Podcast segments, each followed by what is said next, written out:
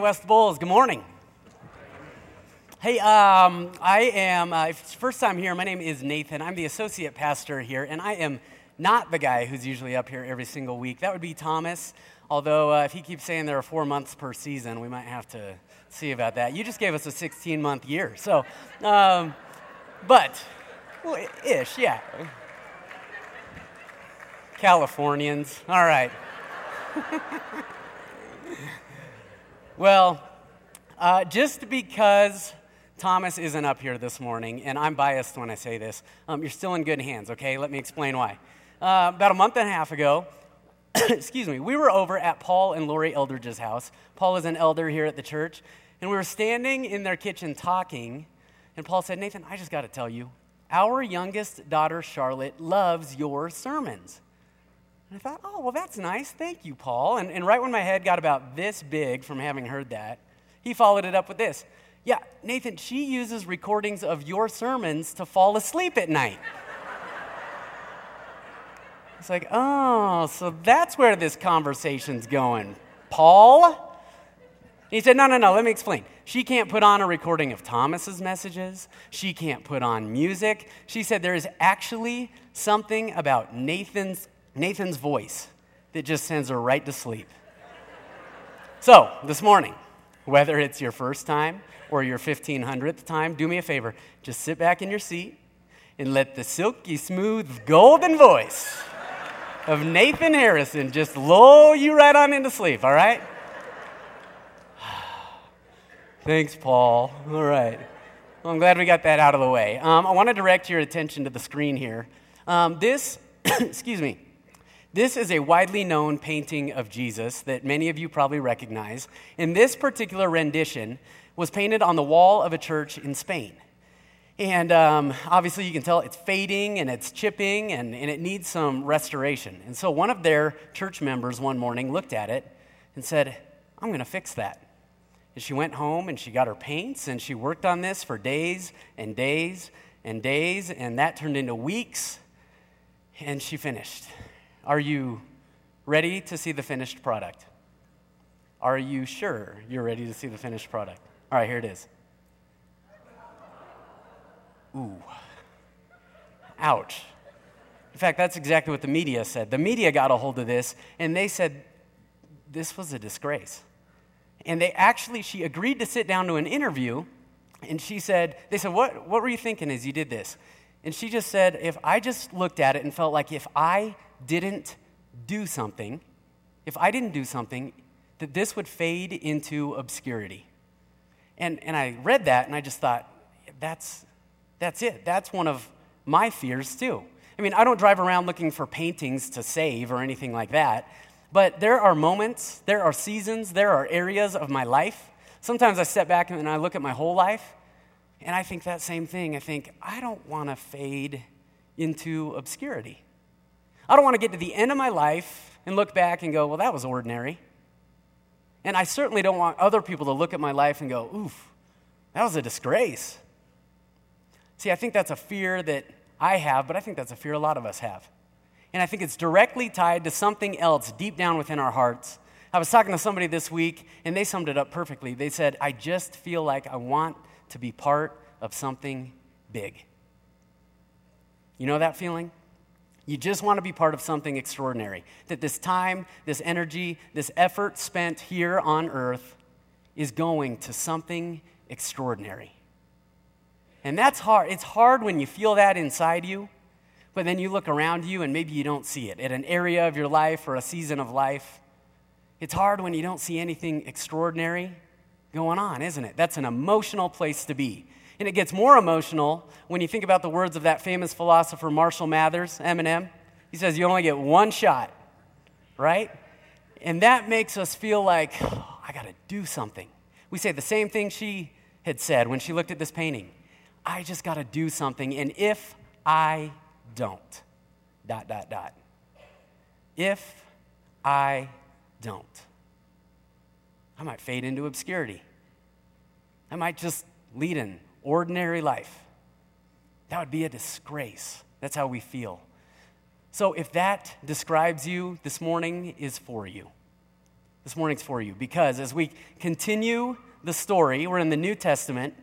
And if you've got the storybook, we're actually going to be on page, I believe it's 225. First service, I said page 325. Somebody opened, it was Revelation. People were screaming, it was terrifying. Uh, 225. And if you don't have the storybook, but you've got your Bible, we're in John chapter 2.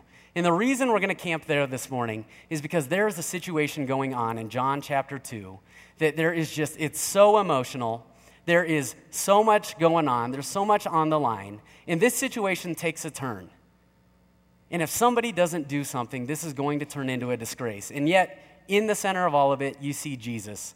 And what we see Jesus do has huge, huge, huge implications for every single day of our lives. And so we're going to take a look. Again, John chapter 2, verse 1. Um, you don't need much help seeing that this is a big deal. Listen to this. On the third day, a wedding took place at Cana in Galilee. Jesus' mother was there and Jesus and his disciples had also been invited to the wedding. Okay, you want to talk about an emotional situation? Wedding.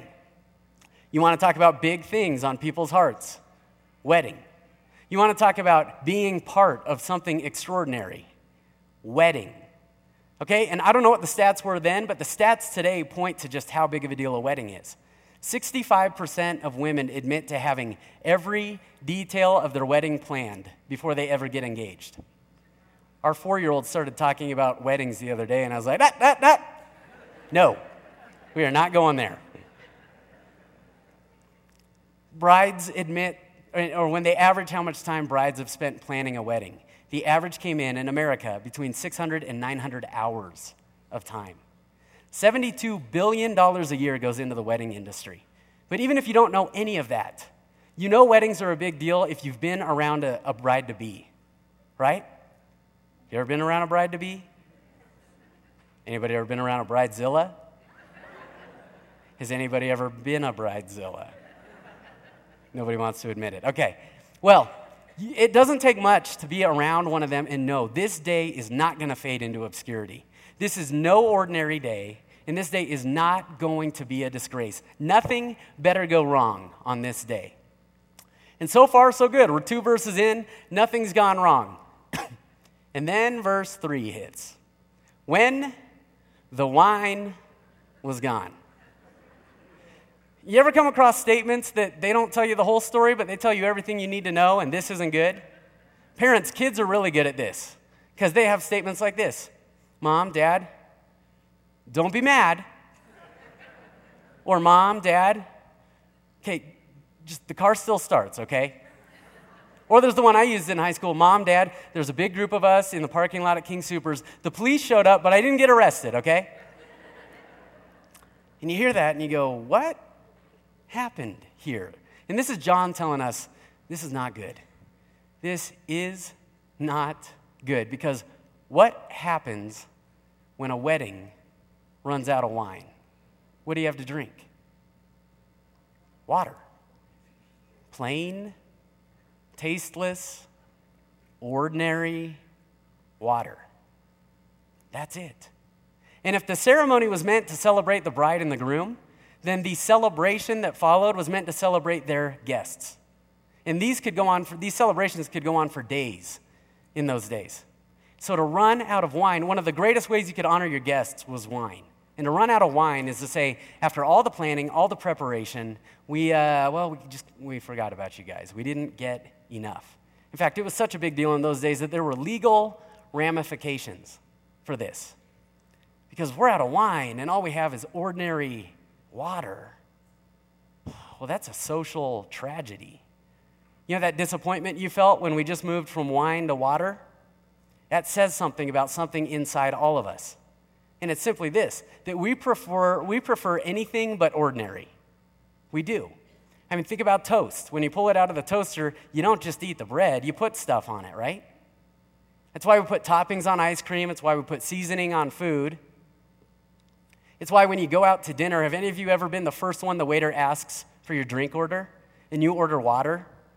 But then Ryan Long's next to you and he orders Sprite with grenadine. Ryan, just call it what it is. You get a Shirley Temple every time. Gosh. Just say it.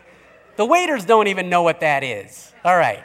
Sprite with grenadine. You mean Shirley Temple? So, and then Thomas gets an Arnold Palmer. Children get milk. And suddenly you're looking at water going, it's kind of plain. That's kind of ordinary. And I think I want something more. And Mary sensed it too. Look what happens next. The rest of verse 3. when the wine was gone, Jesus' mother said to him, They have no more wine. See, this is that thing inside you and inside me that when we see things taken a wrong turn, when it looks like this thing is headed for a complete social disgrace, Mary says, I got to do something about that. This is the woman looking at the painting going, I got to do something about that. That's inside all of us. Now, let me ask you a question. Jesus is just a guest at the wedding. Why would Mary not go to a wedding coordinator or a wedding planner? Well, think about it. Who is Mary in relation to Jesus? Who is she? His mom. And nobody knows a child better than mama, right? And that was especially true for Mary. She knew what the Old Testament prophets had said about her son.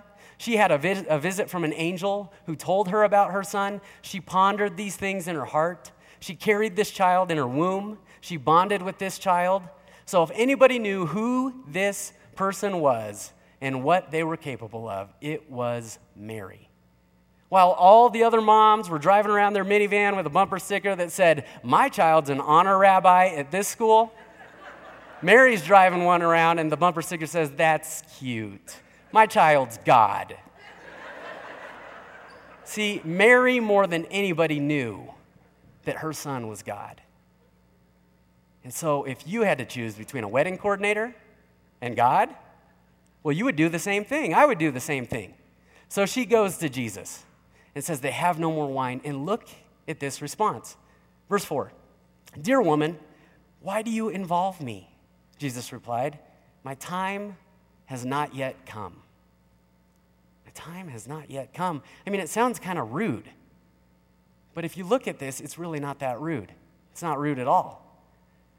And at first, it looks like Mary is just asking for help with the wine. But when you look at Jesus' response, she's not just asking for wine. See, think about it. This is Jesus. You can't hide your thoughts from him. You cannot hide your motives from him. You cannot hide your intentions from him. He's Jesus, He knows your heart. So Jesus' response actually tells us something about the motives of Mary. And this is Jesus saying, Look, mom, I know you're having a proud mama moment right now, and you're proud of who I am and all that, but you're trying to make something happen here that you don't have the ability and the capability to make happen. You can't do this. He's saying, Look, if it was up to you, we would just we would display all the glory of God right here to everybody because you know who I am, but they don't yet. And he's saying it's not time yet. You're trying to make something happen that you don't have the capability to make happen. And Jesus is telling her and showing us something else that we prefer anything but ordinary, but extraordinary is not accomplished by human hands. It's not. He's saying, You can't make that happen, mom. And I imagine for Mary, for her, hearing this was probably difficult, kind of like what I heard from my wrestling coach in high school. My sophomore year, there was a senior on the wrestling team, a guy named Ryan Fasano, and the guy was incredible at wrestling. I mean, he was awesome. His senior year tore through every single opponent. And I remember being at the Pepsi Center as he wrestled in the state championships, and I just thought, oh, this is inspiring. I am going to, I'm doing the same thing. So I went home that night, immediately started running, started hitting the weights, and I did this for days and weeks and months on end. We got to my junior year, got to the wrestling season, first week of practice, and a couple days of practice had gone by, and the coach said, Men, come here. And I thought, oh, this is it. Coach needs somebody to put the team on their shoulders, and that guy's me, all right? He said, Men, I've coached a lot of guys up to the next level. I've coached at the next level, and I just want to tell you nobody in here is going to the next level. and I remember being crushed, but looking back, I thought, you know, I'm kind of glad somebody told me so that I could just enjoy this time. And this is what Jesus was saying. He's saying, Look, this is nothing against you, mom. It's just extraordinary isn't accomplished by human hands. You don't have that capability. My heavenly Father is the one who will make that happen. Well, Mary must have been okay with it. And personally, I, it doesn't say this, but I think Jesus might have leaned over to her and said, Look, I know you want to make something happen here, and that can't happen right now. It's not time. But I can do a little something, something here, all right? Because Mary's response, verse 5, she turns to the servants and she says, Do whatever he tells you. That's such a mom thing, isn't it? Like, okay, son, hey, just do whatever he tells you. He's my son. I know he's going to do something. And he does something. Look at verse 6. Nearby stood six stone water jars, the kind used by the Jews for ceremonial washing, each holding from 20 to 30 gallons. Jesus said to the servants, Fill the jars with water. So they filled them to the brim. Now, don't miss the detail that John gave us there. Nearby stood six stone water jars, the kind used for ceremonial washing. Well, what does that mean? Well, Mark, who wrote the book of Mark, good, just checking. Um, Mark tells us what that means. Chapter 7. He says, The Pharisees and all the Jews do not eat unless they give their hands a ceremonial washing, holding to the tradition of the elders. When they come from the marketplace, they do not eat unless they wash, and they observe many other traditions, such as wa- the washing of cups, pitchers, and kettles. See, what Mark's getting at here is that these stone water jars would be used by the Pharisees and the Jews in order to get clean so they would not be a disgrace to the meal. And they'd wash plates and cups and all that stuff in, the, in these stone water jars so that they would not bring disgrace to the meal. Okay, now follow this for a second. What did we just see Mary doing? Mary's trying to make something happen in order to avoid disgrace. What are these jars a symbol of? This is a container where man goes to try to make something happen in order to avoid disgrace. Now, come back to us for a minute. Can you think of a container that we have with us in which, with which we try to make things happen in order to avoid disgrace? I'll give you a hint. It's with you every moment of your life. It's called your human body. It's a container that we sit here and we think this is the thing that we were talking about at the beginning. That my value, my life is tied to what I do with this container. And I got to make something happen in order to avoid disgrace. I mean, we have a culture, we live in a world that glorifies that. And that's not a, that's not a bad thing, but I think we take it to an extreme. And we say accomplishments equals extraordinary. And if you can accomplish things and you can make things happen, you're extraordinary. And if not, well, you're ordinary. You're going to fade into obscurity. You're a disgrace. That's what this world tells us. And that's exactly why what Jesus does next is so so powerful because he's going to take the container and he's going to give it a completely different purpose. Look what he does. Verse, verse 8. Then he told them, Now draw some out and take it to the master of the banquet. They did so, and the master of the banquet tasted the water that had been turned into wine. He did not realize where it had come from, though the servants who had drawn the water knew. Do you see what he just did? He took something that was a symbol of man, man making something happen in order to avoid disgrace, and he repurposed it. He said it doesn't symbolize that anymore. Now it symbolizes what I can make happen. And it wasn't just any wine. This container that once held water now holds wine, and not just any wine. Look at verse 10. Then he, the, the master of the banquet, called the bridegroom aside and said, Everyone brings out the choice wine first and then the cheaper wine after the guests have had too much to drink.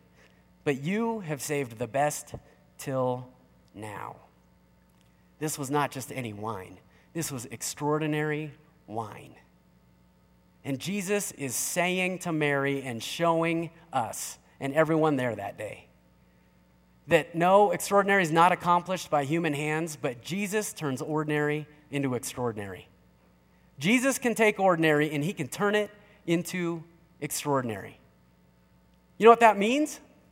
It means it doesn't depend on what I can do with this container. It doesn't. It means it's not about what I can do, it's about what he can do. I mean, this would be like going down the highway with the engine of your car and somebody takes a completely different engine, much more powerful, and puts it in. I guess it would kind of look like this. Take a look.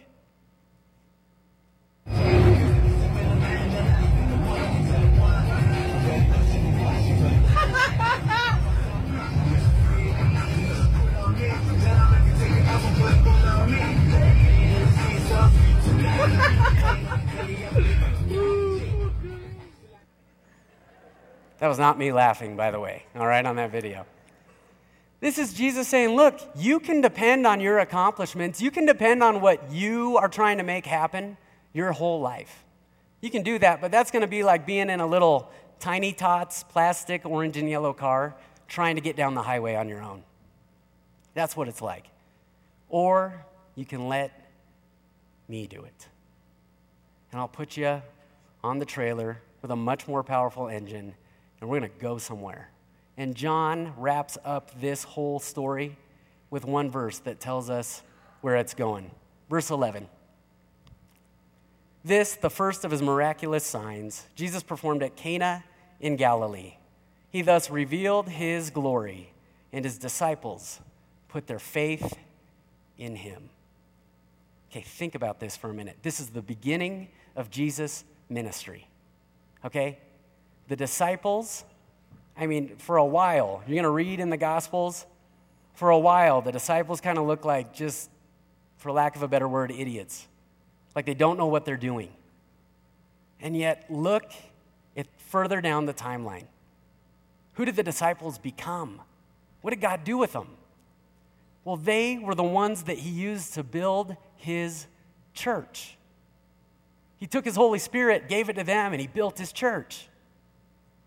They built the thing that we're doing right now. We read about their lives right now. That's extraordinary. That's incredibly extraordinary. And you know what? It had nothing to do with their accomplishments, it had nothing to do with anything they could make happen, it had nothing to do with their capabilities. You know what it had to do with? Availability. Availability.